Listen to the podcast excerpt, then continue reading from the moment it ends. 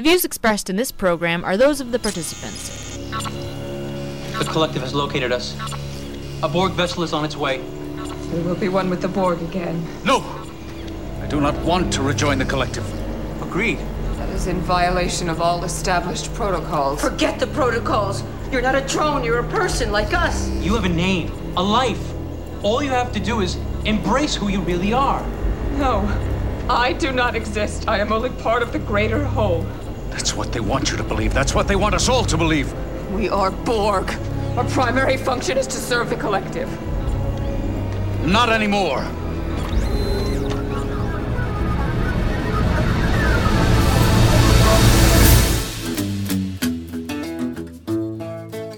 Welcome, everyone. It is Thursday, November 10th, 2016.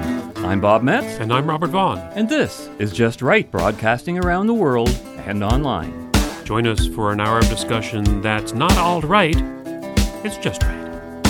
fade into color and color into black and white.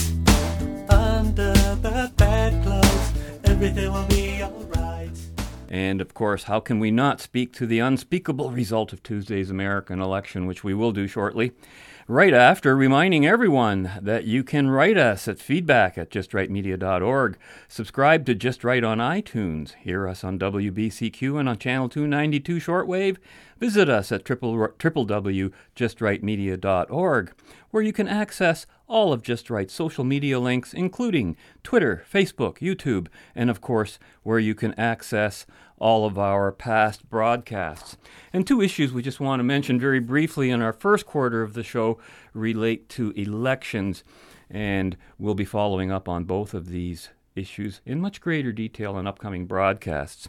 In the second half of the show, we're going to be dealing with the issue of how do we make our politicians do what we want them to do in a democracy, which was a question that one of our listeners, Murray, has asked, and we'll deal with that in the second half of the program. So, Robert, what's next after the victory of Donald Trump in the election on Tuesday night? Well, don't we live in interesting times, Bob? You know, the election's history now, and the real uh, winner, I think, this time was not necessarily Trump, it was the American people for a couple of reasons. If Hillary won, I would have said the same thing. The American people won.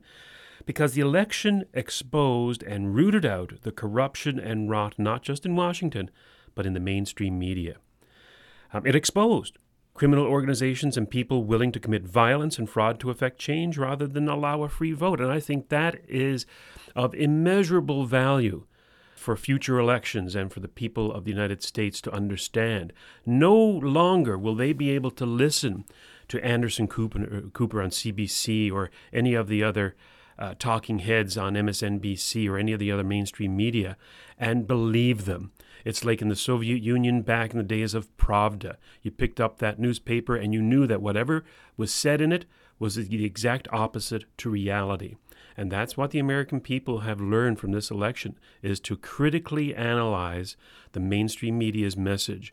And that message is not always uh, the truth and conform to reality. It's funny you say that because I consider the media as being the real, the mainstream media as being the real loser Yes. of this election, who, in attempting to call the shots, ended up completely disconnected from what was happening right around them. Totally Right. disconnected. Because when you get too close to it, you're, you're no longer being objective. And you can't be. How did we get it so wrong? asked one American radio commentator I heard on Tuesday night. And I was listening to uh, WLSAM uh, 890 in Chicago, which I picked up on my radio just to hear how Americans were, were absorbing this whole thing. The media was in total shock. And I'm sitting here, wait a minute, I, ex- I actually expected a Trump landslide, okay? My shock is that Hillary got as many votes as she did. Well, I think if you take away all of the voter fraud, which undoubtedly occurred, um, I think that she did not win the popular vote, and I think that it was probably much more of a landslide than you than than we give credit for. Um, a lot of this election was indeed rigged, and I think that there's going to be proof of that out there. This past week, I have to admit, Robert, was too much to bear for me as the local conversations on all the AM talk shows just degenerated into the most juvenile, irrelevant, misinformed gibberish and outright BS. I couldn't take it. You know, there was a uh, when I the day after the election yesterday, I was listening to uh, CNN radio on the on the way to work, and they had on the campaign chairman of, uh, of Donald Trump's campaign, and she gave a message to the journalist. She said, "You guys have to stop talking about you know to uh, yourselves and start talking to the American people because the two are not the same." Journalists at CNN have no idea what mainstream America Yeah, they don't even is need. about. They don't even need to do that. They just need to to do some bloody work. Be a journalist. Look up the facts. I, I, I've been watching this now for years, right? Not just this this election. Everything from Bill Cosby on down. All the stories that are told in one skewed way that are not that way at all. All right. And they had expectations, didn't they? Yes, they did. And and the expectations were, of course, completely wrong. You know, at a time like this, it's worth noting that, you know, which rats are going to quickly desert the sinking ship. And I expect fleets of paper shredding trucks to be pulling up to government offices throughout the U.S. Let's hope that the swamp drains itself first, ra- and, you know, rather than have to go through the expense um, of billions in court fees. Because if Trump is true to his word, there should be a major shakeup and a lot of people afraid right now. And as I tweeted um, during the election, I, I said Hillary Clinton is now officially a flight risk. you know, So you're still saying that some of the votes were still rigged, and and that they still that Trump won despite that. Then, essentially. Oh, I think In Trump some- would have, yeah. the margin of Trump's victory would have been greater. I mean, there was so much recorded actual evidence of voter fraud uh, during the election and especially during the early election that um, it's obvious. And, and, and for such an amount of voter fraud to be evident and clearly demonstrated, that's only got to be the tip of the iceberg. You know, it's obviously in the tens, if not hundreds of thousands, of all the dead people who voted, people who voted multiple times, people who are voted who are bussed in, according to that uh, Americans for Change uh, director who said, "Yeah, we bu- we bus people in." You know, it- they they even said that they're rigging the election, and people. It's odd, you know. That this is what I find psychologically interesting is that when you hear it from the horse's mouth that the election has been rigged, and you tell a Democrat that it's been rigged or socialist or whatever, and they just deny it. They flatly Yeah. refuse to to believe, even when it when they're being told by the people who are doing it that it's being done, and they refuse to believe it. That that is like a religious faith. But going forward, and I really despise that statement. I mm-hmm. don't know why I said it, but in the future, in the future, we are going to hold Donald Trump's administration's feet to the fire. I think because oh, I think he's so. got yeah. a lot of Yeah, now that he's elected, now, we- now now we can now we can complain about him. That's right. He's got a lot right. of policies I disagree with vehemently. But uh, speaking of rigged elections, we had our own little experience here in the past week, didn't we, Robert? We in did indeed. Ontario, because we had our own little local example of what you could call election rigging to some degree or other, but it was more blatant than that. I don't know if it qualifies as rigging. But we ourselves have just experienced an electoral event in the province of Ontario where the Freedom Party was slated to be on the ballot in two current by elections, but which is now only one by election in which Freedom Party has a candidate, Ottawa Vanier, where David McGruer is running, doing great there. Now, although the Freedom Party of Ontario officially endorsed two candidates, one for each electoral district, and although both candidates met the required filing of 25 valid nomination signatures a day in advance of the deadline, one was rejected and not permitted to run on grounds that were obviously false and arbitrary, and we know that now. So, briefly, our nominated candidate, Jeff Peacock, filed his required valid 25 nomination signatures a day early, but was contacted later that three of the signatures were invalid because the signatories did not live in the electoral district. Now, since I'm the chief financial officer for Freedom Party's candidates, Jeff wrote me, and I quote, Bad news. Signatures weren't accepted. I got 25. The 25 I got were people I know, so I was confident that it would go through, but they threw out three. The system to check addresses was down, so they did it manually, and they said three weren't in the riding. I know them all personally, so I know they're within the riding. okay, so now, and he felt guilty that he didn't collect more. And turned out Jeff was absolutely right. But in the interim, Freedom Party filed a complaint, still in advance of the deadline, and Elections Ontario's Sarah McMillan accused FP leader Paul McKeever of escalating the issue. Oh, how What dare Paul demand justice or Yeah, yeah, retribution? escalating the issue. And that was followed by a call from Director of Compliance and General Counsel at Elections Ontario, Jonathan Batty, who asked McKeever what remedy Freedom Party was seeking. After simply asking that you know, Freedom Party's candidate be placed on the ballot, thank you. we were duly informed that the ballots were already printed. And that's pretty much where things stand right now. Freedom Party's issued a media release to all members of the media and to the Ontario legislature, and I guess we'll learn soon just how really interested either of them is in the so called democratic process that they also publicly worship. I don't think we're going to hear too much from them, but you never know. Maybe somebody might come to our help, seeing that they could be next in this whole election rigging process. It's, it's disgusting, Robert. It truly is. Now, you notice there is no teleprompter here tonight, which is probably smart because maybe you saw Donald dismantle his prompter the other day. And I get that. They're hard to keep up with, and I'm sure it's even harder when you're translating from the original Russian.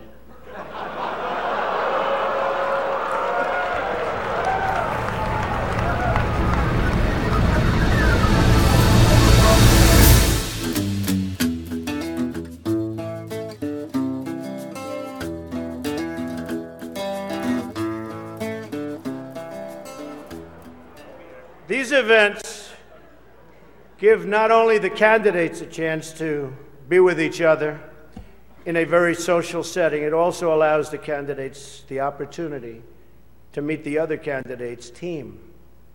Good team. I know Hillary met my campaign manager, and I got the chance to meet the people who are working so hard to get her elected. There they are the heads of NBC, CNN, CBS, ABC. There's the New York Times right over there, and the Washington Post. They're working overtime. True. True. A Facebook post of our show last week garnered this one comment which I have to elaborate on. Carol from Saskatchewan wrote, This is an alt right site. Beware of their Kool Aid. Unquote. I saw that. Yeah. And I and I called you up and I said, Robert, what's alt right? I, had- I had no idea, and I've never never been called an alt right before. I'd heard mention of the alt right term before, or alternative right, a few months before that, but didn't really know what it referred to. Um, it was just a term out there that I was familiar with, but didn't know about. It seemed to be a small group of disaffected Republicans or conservatives.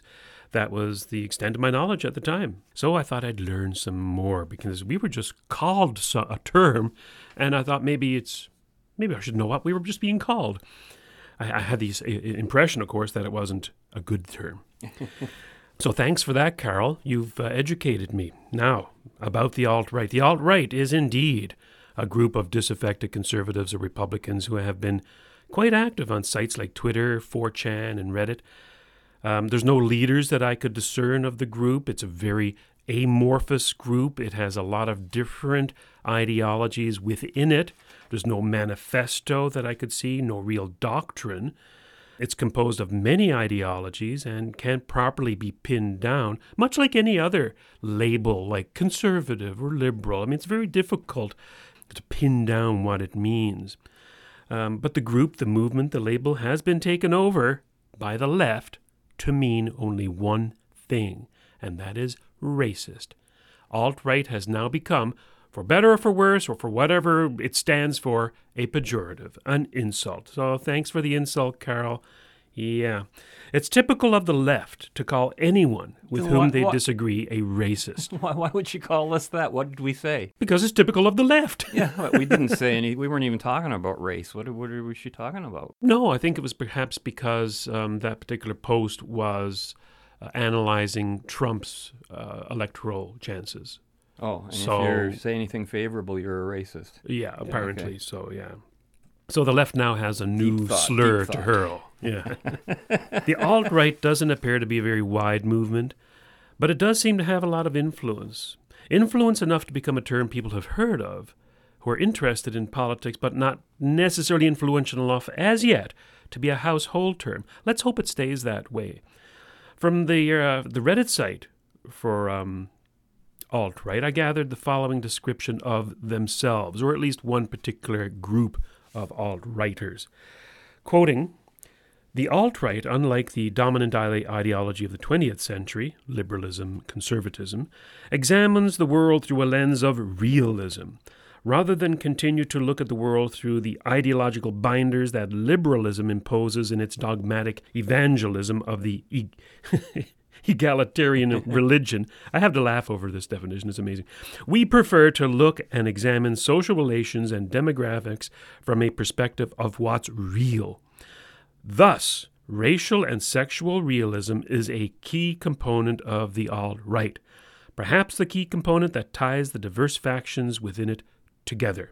So they already admit, Bob, that of course that they are a diverse group, but the one thing they seem to have in common, at least to this one uh, person on Reddit, is they realize that there are racial and sexual differences. Well, as far as sexual differences go, vive la différence, I say. As far as the racial differences go, yeah, it's black and white. But what does that mean? I'll, I'll, I'll continue with their description of themselves. Quote, Another core principle of the alt right is identitarianism. Now, that's a new one on me. Identitarianism is the prioritization of social identity, regardless of political persuasion. Thus, the alt right promotes white identity and white nationalism. As a counterculture, we've developed a plethora of in jokes and terminology. For a guide to the lexicon, please refer to blah blah blah blah Is blah. that is that all right describing itself? Is that how you? Yes, I got not this- possible. They're, they're, that's insulting to themselves, even, Uh, even on the face of it. Yeah, I think I think the thing is, and I've been talking to uh, They think that's nice. uh, someone who, who who knows about them uh, a little more in depth and been following them, although this person is not an alt righter. He thinks that some of them, because of all the memes they put out of Pepe the Frog and stuff like that, they're very clever.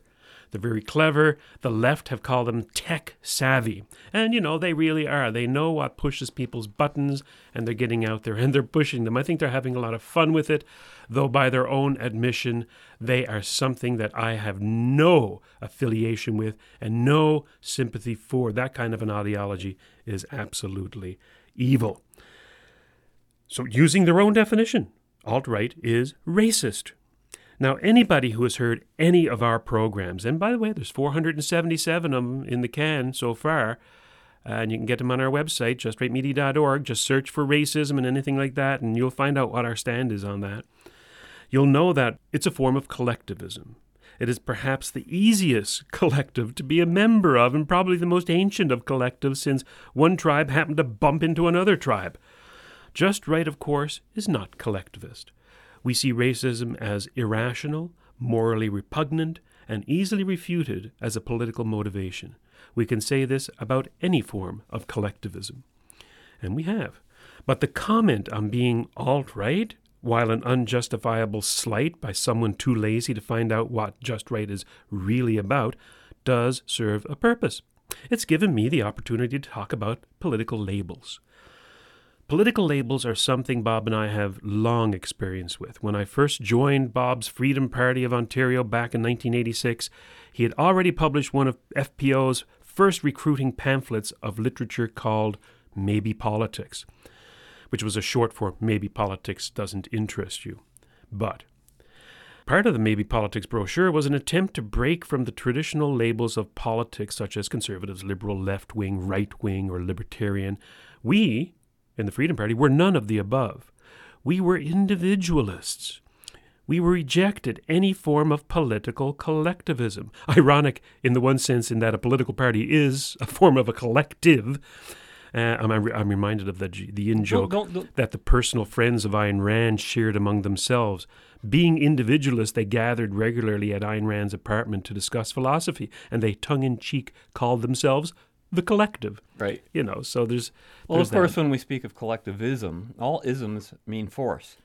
So collectivism is the forced collective. Mhm. All other all other collectives are voluntary collectives. You know, collectivism as a political label is different from the natural comradeship one shares with people of like mind. And that's what I felt like when I joined the Freedom Party or when I um, meet with Bob to, to have this show. We're not a collective, we're comrades, you could say, uh, using a, a rather Soviet type of term.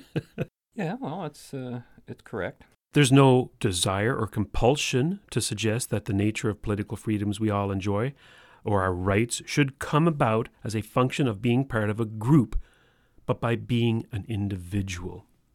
those who believe themselves to be part of the alt right are just as much statist and collectivist as their other statists and collectivists, the ones that they're in opposition to. It appears from my cursory reading into this movement that they exist in part due to the racism found on the left by groups like Black Lives Matter. Their rationale is that if race is going to be part of the political debate, then so be it. Alt right is a reaction to racism fighting racism with racism. Political labels are a constant struggle, struggle to understand, and uh, you know this comes from the myriad of political opinions a single person can hold at any given time on any issue, which might change as that person integrates new knowledge about the issue. There are many dyed-in-the-wool conservatives, but I know many conservatives who would disagree on many issues. There are blue Tories, there are red Tories, there are conservatives and paleo conservatives. So, what is the iconic definition of conservative? There are progressive liberals and classical liberals.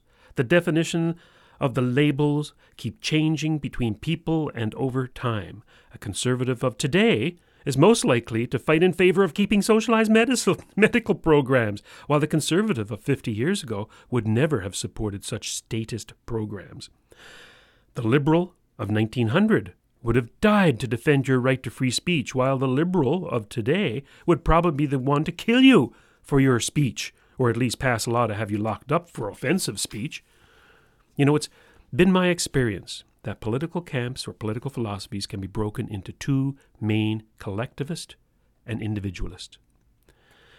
Collectivism encompasses almost all of the political philosophies which have been described as being either on the left or on the right. It includes communism and fascism. Two political philosophies may many think are diametrically opposed to each other, and yet they're both collectivist. They share that in common. They are not individualist. Anyone advocating the superiority of their race over the race of others, or the gender over the opposing gender, is a collectivist. Anyone who advocates we treat aboriginals different in a court of law because their race is a collectivist. Anyone who suggests that the 1% is getting rich on the backs of the 99% is a collectivist. Anyone who pits one class of people against another class of people is a collectivist.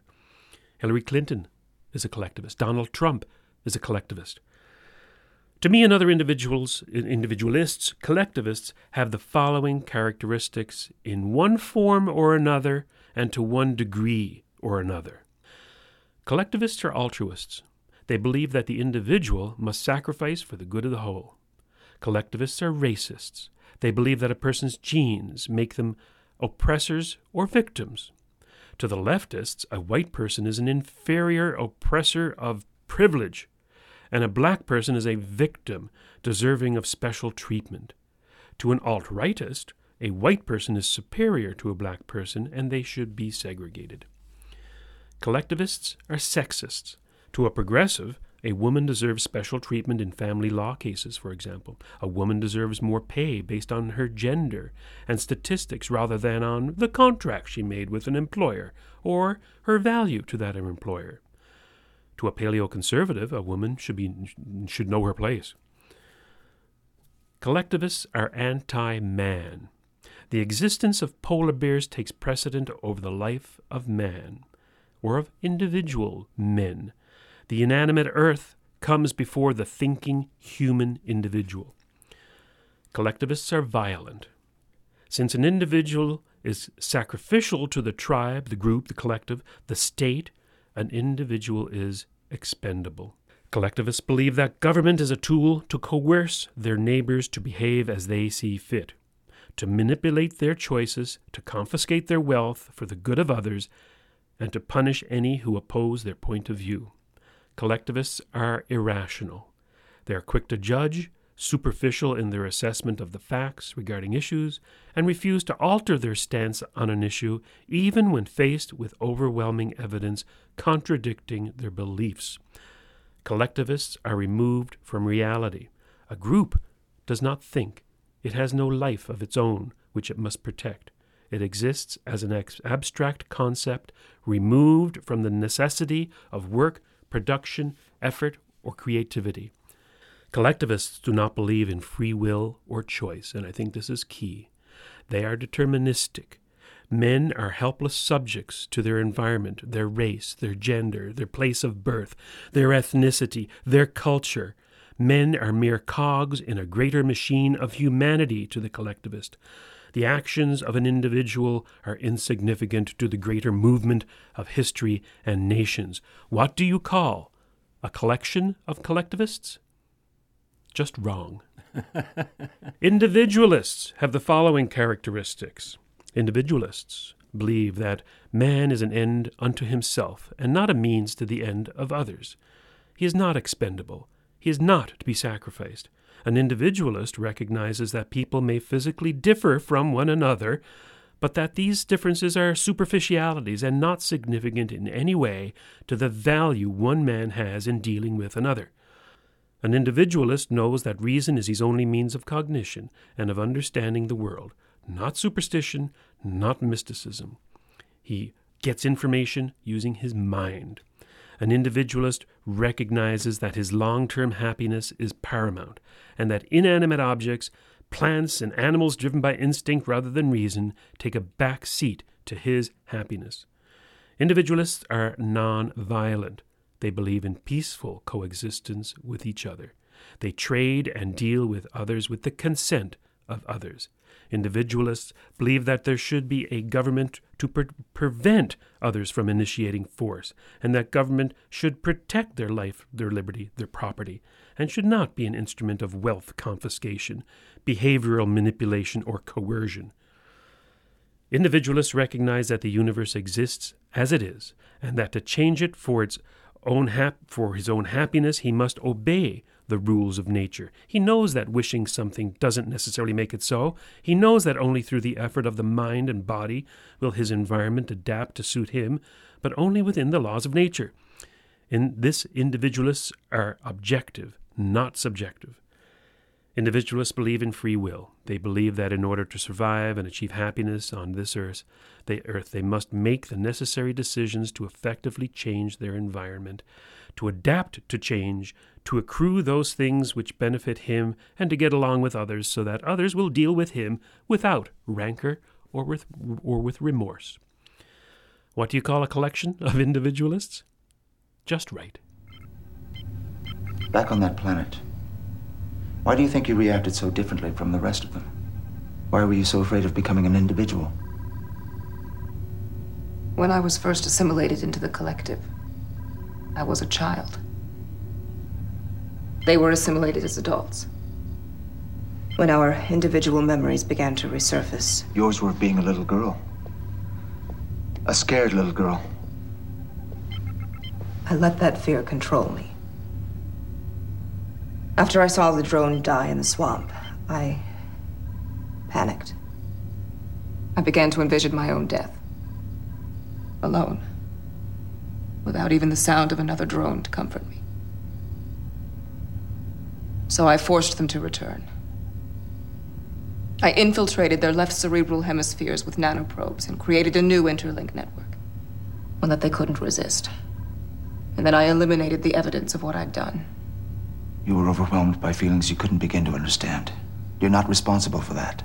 Because of what I did, they'll be forced to live the rest of their lives in the collective. For that, I am responsible.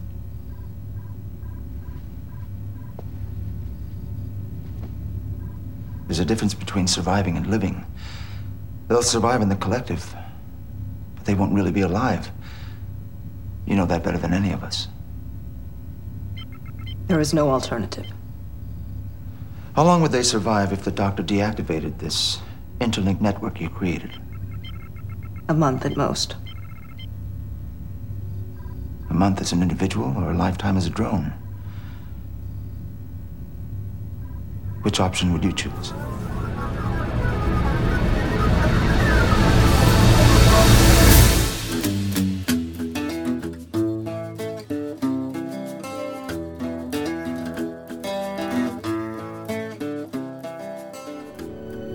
Survival is insufficient.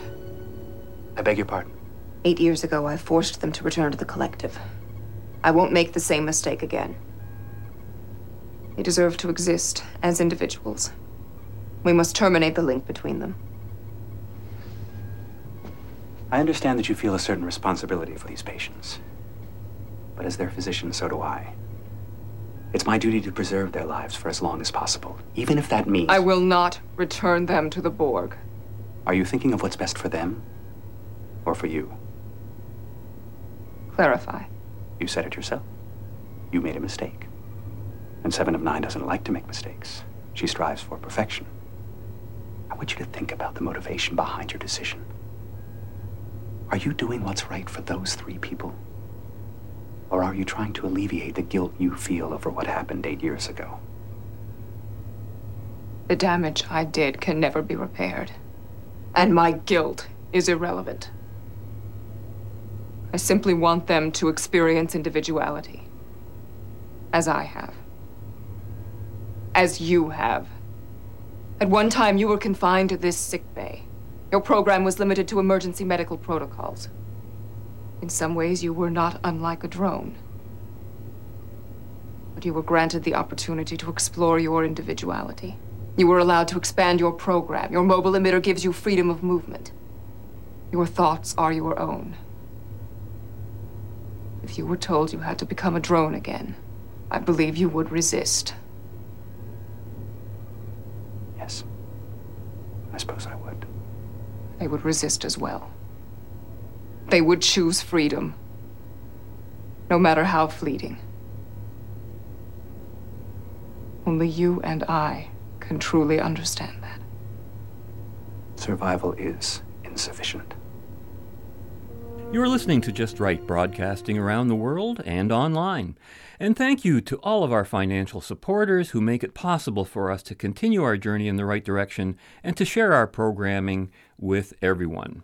Visit www.justrightmedia.org to offer your financial support, and while you're there, sample some of our timeless past broadcasts, which are all archived for your listening enjoyment and your convenience. And we'll be talking a little more about that in the context of our subject today. What we just heard was a powerful scene from an episode of Voyager, in which the character Seven of Nine is played by Jeri Ryan, could be viewed in the context of my discussion today as a voter. As a voter who took it upon herself to practice some majority rule collectivism on her fellow Borg individualists, whom she forced back into the collective. And in a funny way, that's how democracy works. If the majority decides we're all going to be living in a socialist country, then even us individualists are forced to live in that country. So is mere survival sufficient when so much is possible? Because the choice is between individual and collectivism, as you've been saying, Robert. What's unspoken about the concept of mere survival is the fact that it denotes a life either without purpose or a life in slavery, serving the purpose of others. And that ultimately is the really, really big picture choice that faces democracies with each passing electoral period. And that's also the big value judgment behind what is right and what is wrong. Now, we have this question that I want to devote the rest of the show to from our regular listener and supporter, Murray T., who actually writes from Alberta. Hey, guys. I have a question I've been stewing on for quite a while, and I thought I should throw it out to you along with what I think so far. But first, a point of clarity on something I should probably already know by now. You call yourselves, quote unquote, just right. Do you mean this as in just correct? Or do you mean individualism, reason, capitalism, Aristotle, all things generally associated on the right, and correct for that matter? Just a bit confused, as I'm currently arguing with a lawyer who teaches political science and is adamant that fascism is on the right. I'm waiting to hear the standard he uses to define right and left. Now, just to get that point out of the way quickly, yes, Murray, you're right. We do mean just correct, and we do mean individualism, reason, yes. capitalism, and Aristotle. You got all that perfect. Yes. And he says the other question I have is about proper government. Or how is a government supposed to function? How do we direct government to do things they quote unquote should be doing, if not through voting? I've heard things like voting is not democracy. I think he's referring to things he's heard us say, okay? Mm-hmm. Uh, that we're not a democracy, we're a representative democracy. When I talk to average lay people, they seem to think that government's a representative of the people or that it's the medium that the people use to get things done. The political science lawyer guy once said about our NDP government that at least she, Notley, is doing what the people want, uh, reacting to protesters, I guess. All of those statements don't seem unreasonable, but something's missing. If they're representatives of the people, to whom are they representing us? To dogs and cats? you could say the whole world, I guess, but that leaves out domestic issues. My one thought is that small and local governments could represent the people in their province, state, community to the other local governments. This is the only way I can think of the government as representative of the people. Or a thought just occurred they could mean this as in representing an ideology through a multi party system. As I type this, I realize I guess I'm not sure exactly how to put my finger on the question, but I guess it's about the role of government. I generally say that the government's role is to basically protect individual rights, but this is a long, long way from the actual role that government plays in our current political environment, and this leads to a large gap when discussing the subject with people. I don't blame the average person to think that I'm some right wing nut job for even saying this. And of course, all these conversations lead to the who will build the roads discussion. it always ends up that way, doesn't yeah. it? Actually, who will build the roads, Murray? The same private companies yeah, the that build people. them today. Right. I think I might be onto something with the multi party thing. If and when you have time, let me know your thoughts. God, I hope this isn't as stupid a question as it sounds. End mm, quote. No, it is, as a matter of fact, it's such a. Um, uh, an example of the questions that we get all the time. People just don't aren't familiar with terms. Like I said, they're amorphous. They keep shifting the terms and and the understanding of what political definitions mean. Well, that's exactly what I wrote to him. I said, you know, the questions that he keeps asking us that he thinks are stupid are some of the most profound questions yeah. we get. But Murray did write back after I wrote him. He said, wow, thanks so much, Bob. Your response surprised me. Maybe because I largely ignored politics for the first 50 years of my life. I just assumed that everyone else has thought these things through and I'm just a babbling idiot. And I ha- that was an amazing admission, Murray, because to that point, I have something rather disturbing to tell you most people never think about these things at any point in their lives. It's, unfortunately, it's true. They go. They don't even think about thinking about them. The social and political environment in which we live is shaped by a relative handful of people, and that group is not determined by wealth or connections or power, etc. Although each of those things can be an asset or liability. The point is this: those who shape the society in which they live are those who take political action whether privately, publicly, or officially through the electoral process, such as it is. The vast majority of people who vote are simply followers or opponents of those who take action. But he did offer a, a response of, about the definition that his lawyer friend that he's arguing with, how he defines fascism. And here is the definition he offered quote, Fascism embraces the elitist position that some individuals are superior to others, in, in Nazism, the master race. The masses are thought to be ignorant and in need of rulership by an elite, particularly of one all powerful leader, a Fuhrer. Having an elitist ruling class is the opposite of theoretical socialism on the left, where all are equal and share equally. Having rule by elites is a characteristic of conservatism on the right, where it is considered inevitable and desirable to have. There is no doubt in practicality political labels distort the fact there's a vast overlap in beliefs, etc., etc. It's not surprising he's given that definition because if you use those those labels and put fascism on the right and socialism on the left, well, where does freedom and capitalism fit on that scale? No. And, and, how does fascism fit on the right if it's also socialist? Yeah, it doesn't make sense, right? Those values don't exist on any traditional left-right scale. At least freedom and capitalism don't. That's true. Which is one of the main reasons that all the left-right models currently in use are invalid. They do not match reality.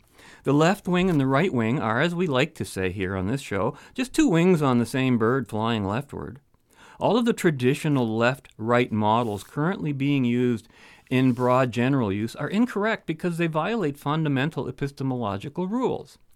Murray's lawyer friend is using a very subjective and non essential criteria in his definitions of fascism and of socialism, which, as described, is not a condition that exists anywhere on the planet, least of all in the country's most socialist, or as its alternative word is known, communist. Sharing equally? Come on. Sharing what equally? what is that? And there's no such thing. If all the sharing is equal, why bother? Three people in a room with 10 bucks in their wallets, each has to share his $10 with the other two guys, right? That would be equal sharing, wouldn't it? On that simple level, the theory in practice reveals to be a non concept. It's ridiculous. It's, it's silly. It's, it's contradictory. And it's not sharing because sharing's a voluntary action, whereas the distinguishing characteristic of all of the isms is the initiation of the use of force to carry out their objective.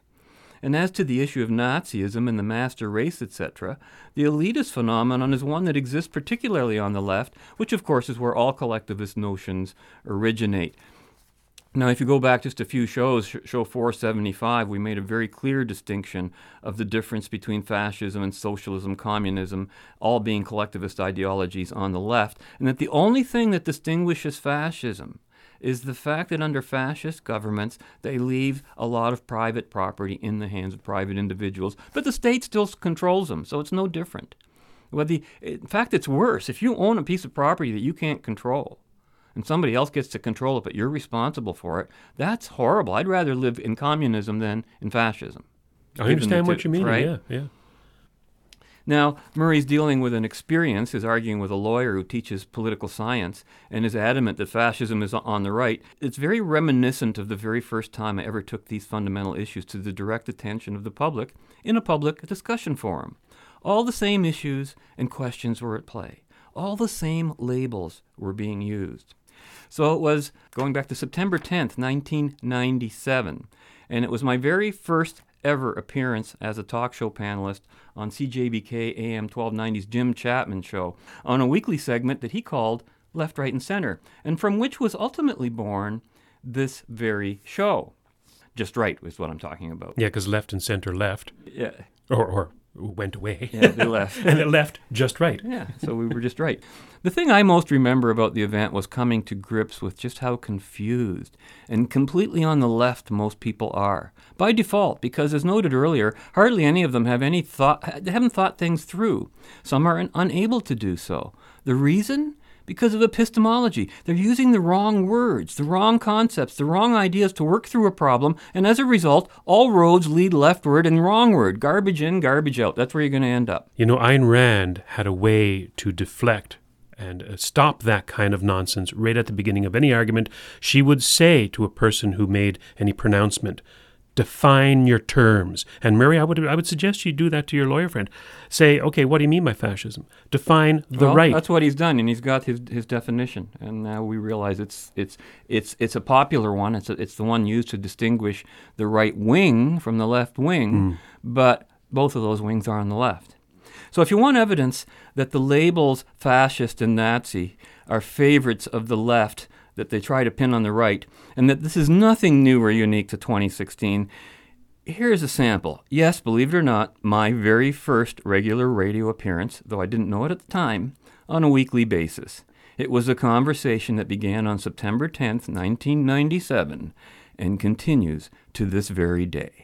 This is Left, Right, and Center on Talk of the Town with Robert Metz on the right, Jeff Schlemmer on the left, and let's find out where caller Gord is. Good morning, Gord. Hi, how are you? Fine, thanks. Okay, I think you should change your name of your show though to Left, Right, Right there, Jim. but anyhow, uh, Mr. Metz, uh, you say that uh, there's unlimited wealth in the world. Well, if that's the case, what do you got against giving some to the poor? And uh, I don't have anything against giving it to the poor. What I have what a problem with Mother, is what Mother Teresa did. You would be against that. No, I wouldn't. Why would I? Who, who Well, did Mother heck, Teresa? why- why help the who- poor? Well, who did Mother Teresa force to help her? You know, a lot of people look at Mother Teresa and look at a person who who makes that kind of a sacrifice, and they and they draw a virtue from it. And and personally, I don't think she was making a sacrifice. I think she was doing what she wanted to do. She was doing her job, just as people were discussing earlier in the program, just as Lady Di was doing her job. And uh, you know, this is a vow that I understand that that nuns take. I'm surprised that every nun in the Roman Catholic Church around the world isn't doing the same thing. Is is she an exception to the rule? I don't know. You know, we, we've advanced from the feudal system and we come to a caring society. And like you said, there's unlimited wealth. If that's the case, what do you have against the welfare state? because because how a person obtains the wealth matters. Would you like the idea of somebody coming up to you and taking your money from you without your consent? Well, it, it is with my consent. That's the Sorry? thing. Welfare state is within Well, my if it's with your consent, I wouldn't have a problem with it, and I'd be all for voluntary welfare state taxes. If you want to pay your welfare taxes and you want to do it voluntarily, uh, go ahead and do so. And I'll just have to ask you a question: Why do you think it isn't voluntary? They haven't voted for the Freedom because there's a lot of greed in the world. That's why. Well, that's true, and and therefore we should not have a social system that's based on greed. And I would say that socialism is is the greed system.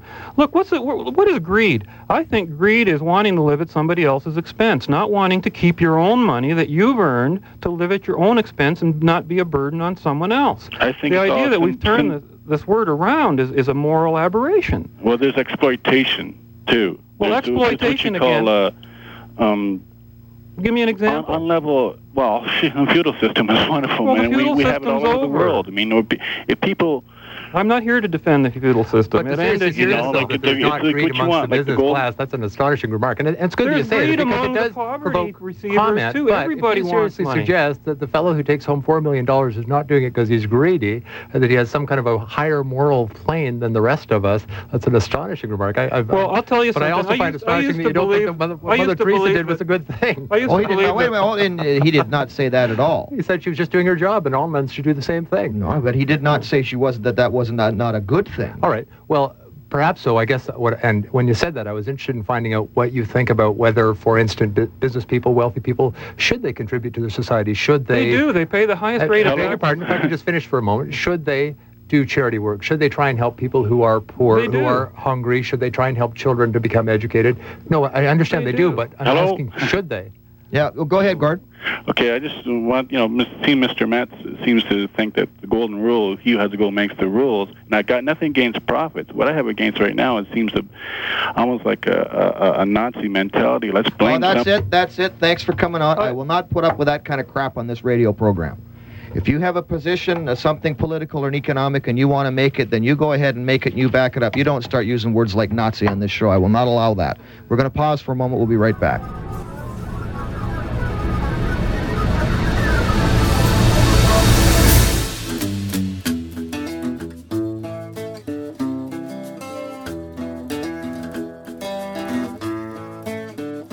Very often, and I do not like to ever do, I cut a caller off, but I will do that if people try to use this program uh, as a platform for ill-considered and ill-informed uh, um, um, diatribes. That's not what it's for.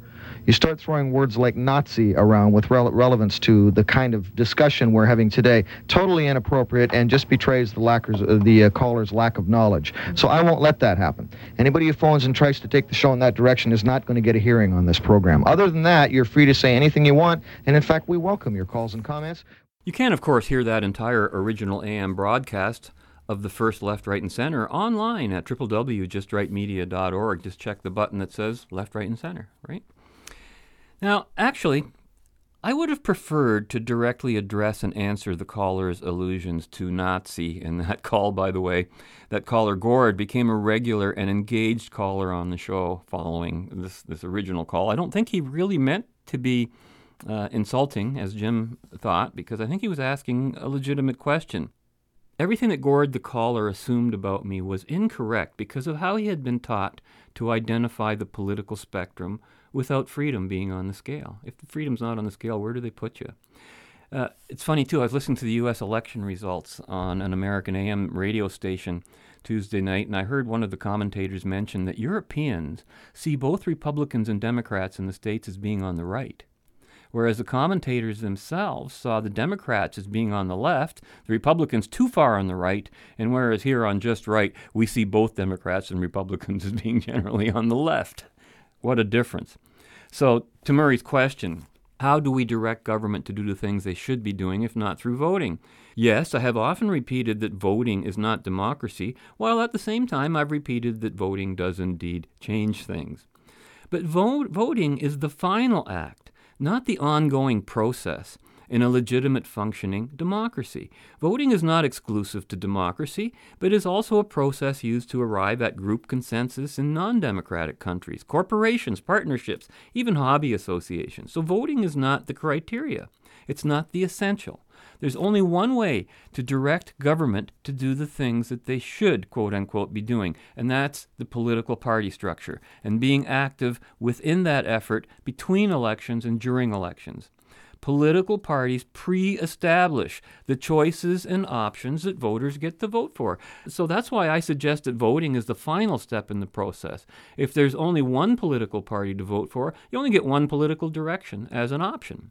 The number of voters who turn out will not change the outcome one iota under such a circumstance. And if you've got three parties all pointed in the same political direction, that's the direction the government will head, since the three are essentially the same as having the one. And this describes the situation in Ontario at present. Political parties are the places where policies and electoral choices are created in the first place. Now, I recall having a good chuckle when I first heard the quote, if voting changed anything, they'd make it illegal, quote unquote. You ever heard that one? yes. and there's some truth in that, but only in one single, very narrow context, which I shall identify momentarily. Because in fact, voting always changes things. But the changes are not in terms of political parties per se. Voters change things by maintaining the status quo and the statist quo. When voters elect Ontario's Liberals wins government several times in a row, that does not imply that there are no changes going on. Look at the changes that have been occurring in Ontario simply during the latest round of Liberal rules profound. Voters are, ch- are changing things. Our province is politically in shambles. Increased deficits and debts are the legacy of political party after political party in the legislature. The once beautiful countryside in southern Ontario, now littered with ugly wind turbines that are forcibly paid for by Ontario taxpayers. Our healthcare systems being increasingly rationed, not less so, while waiting lists continue to increase. Electricity is becoming unaffordable. I could go on and on. So there's a lot of changes going on thanks to voters voting for those very changes. But here's the catch, of course. Often the changes that voters are supporting are not the ones they expected. So whether it's the consequence of corruption or mere ignorance, you know, good in theory, bad in practice, the anger and frustration building between voters and their governments is reaching a peak of sorts, while at the same time, everyone's forced dependence on government and centralized economic planning with its crony politics have become increasingly entrenched. Now, having said all of that, let me now also suggest that there's a great deal of truth in the quote if voting changed anything, they'd make it illegal. If by anything we mean the status quo political parties, then that is exactly what they would do. They are making it illegal in Bingo. Ontario. In fact, they're doing it right now in the home province of Ontario, as we saw it being done during the past American presidential election. It's precisely because voting changes things that all of the corruption to prevent voting from changing things takes place and continues to do so. So we deal with labels, and labels are a form of representation because both philosophy and politics are fields of abstractions. It is a natural tendency for people to want to concretize those abstractions into something much more physical or metaphysical. Better still, into something visual, like colors, shapes, symbols. We may use a dollar sign for money, we may use a heart symbol to indicate love, or just a like on Facebook. An example of the most widely understood and used abstraction is money itself, specifically the dollar. The idea of a dollar is a pure abstraction, yet it is real. The abstract dollar is represented in physical form in many ways, from fiat paper currency to gold and, and, precious metals, and when expressed in terms of dollars. But gold is not a dollar, it's still gold. Paper is not a dollar, it's still paper, etc., right? So, what is a dollar? It's an expression of a financial value relative to other values and measured in terms of dollars, a number of dollars. It is relative in the sense that we can say that a car is worth mo- worth a great number of dollars relative to a chocolate bar, which is worth perhaps even less than a dollar. Even numbers themselves are complete abstractions. You'll never see a 3 lying on a sidewalk. You might find 3 of something, but the but the thing you find will not be a 3. okay? What gives the car and the chocolate bar its value? Only the will of those who do the valuing, which can change with each passing day, minute, and hour. And so, you see, ideas are abstractions, and ideas are also very real, as real as anything concrete if and when put into action. And you know that statement ain't so much what people don't know that gets them into trouble, goes the old saying. It's what they do know that just ain't so. And in other words, the person who knows he can fly and jumps off a cliff to his death is an example of a person who knew something that wasn't so, okay? And that's pretty much sums up the entire field of politics today. So, as to the issue of representation, in actual fact, MPs and MPPs do not represent their constituents' wishes or desires, but represent both their constituents to the crown and the crown to their subjects, and vice versa. That's sort of more of the parliamentary system, if you want to use the word uh, democratic representatives, but it's a minor point. And they also represent their parties to, to both, quote, the government or the crown or and to the people. In another sense, a representative represents a number of people in a given constituency government would become dysfunctional and no longer be democratic if it degenerated into mere one man, one vote majority rule system, which is what Trudeau wants to do. So representation also refers to ideas, philosophies, and ideologies.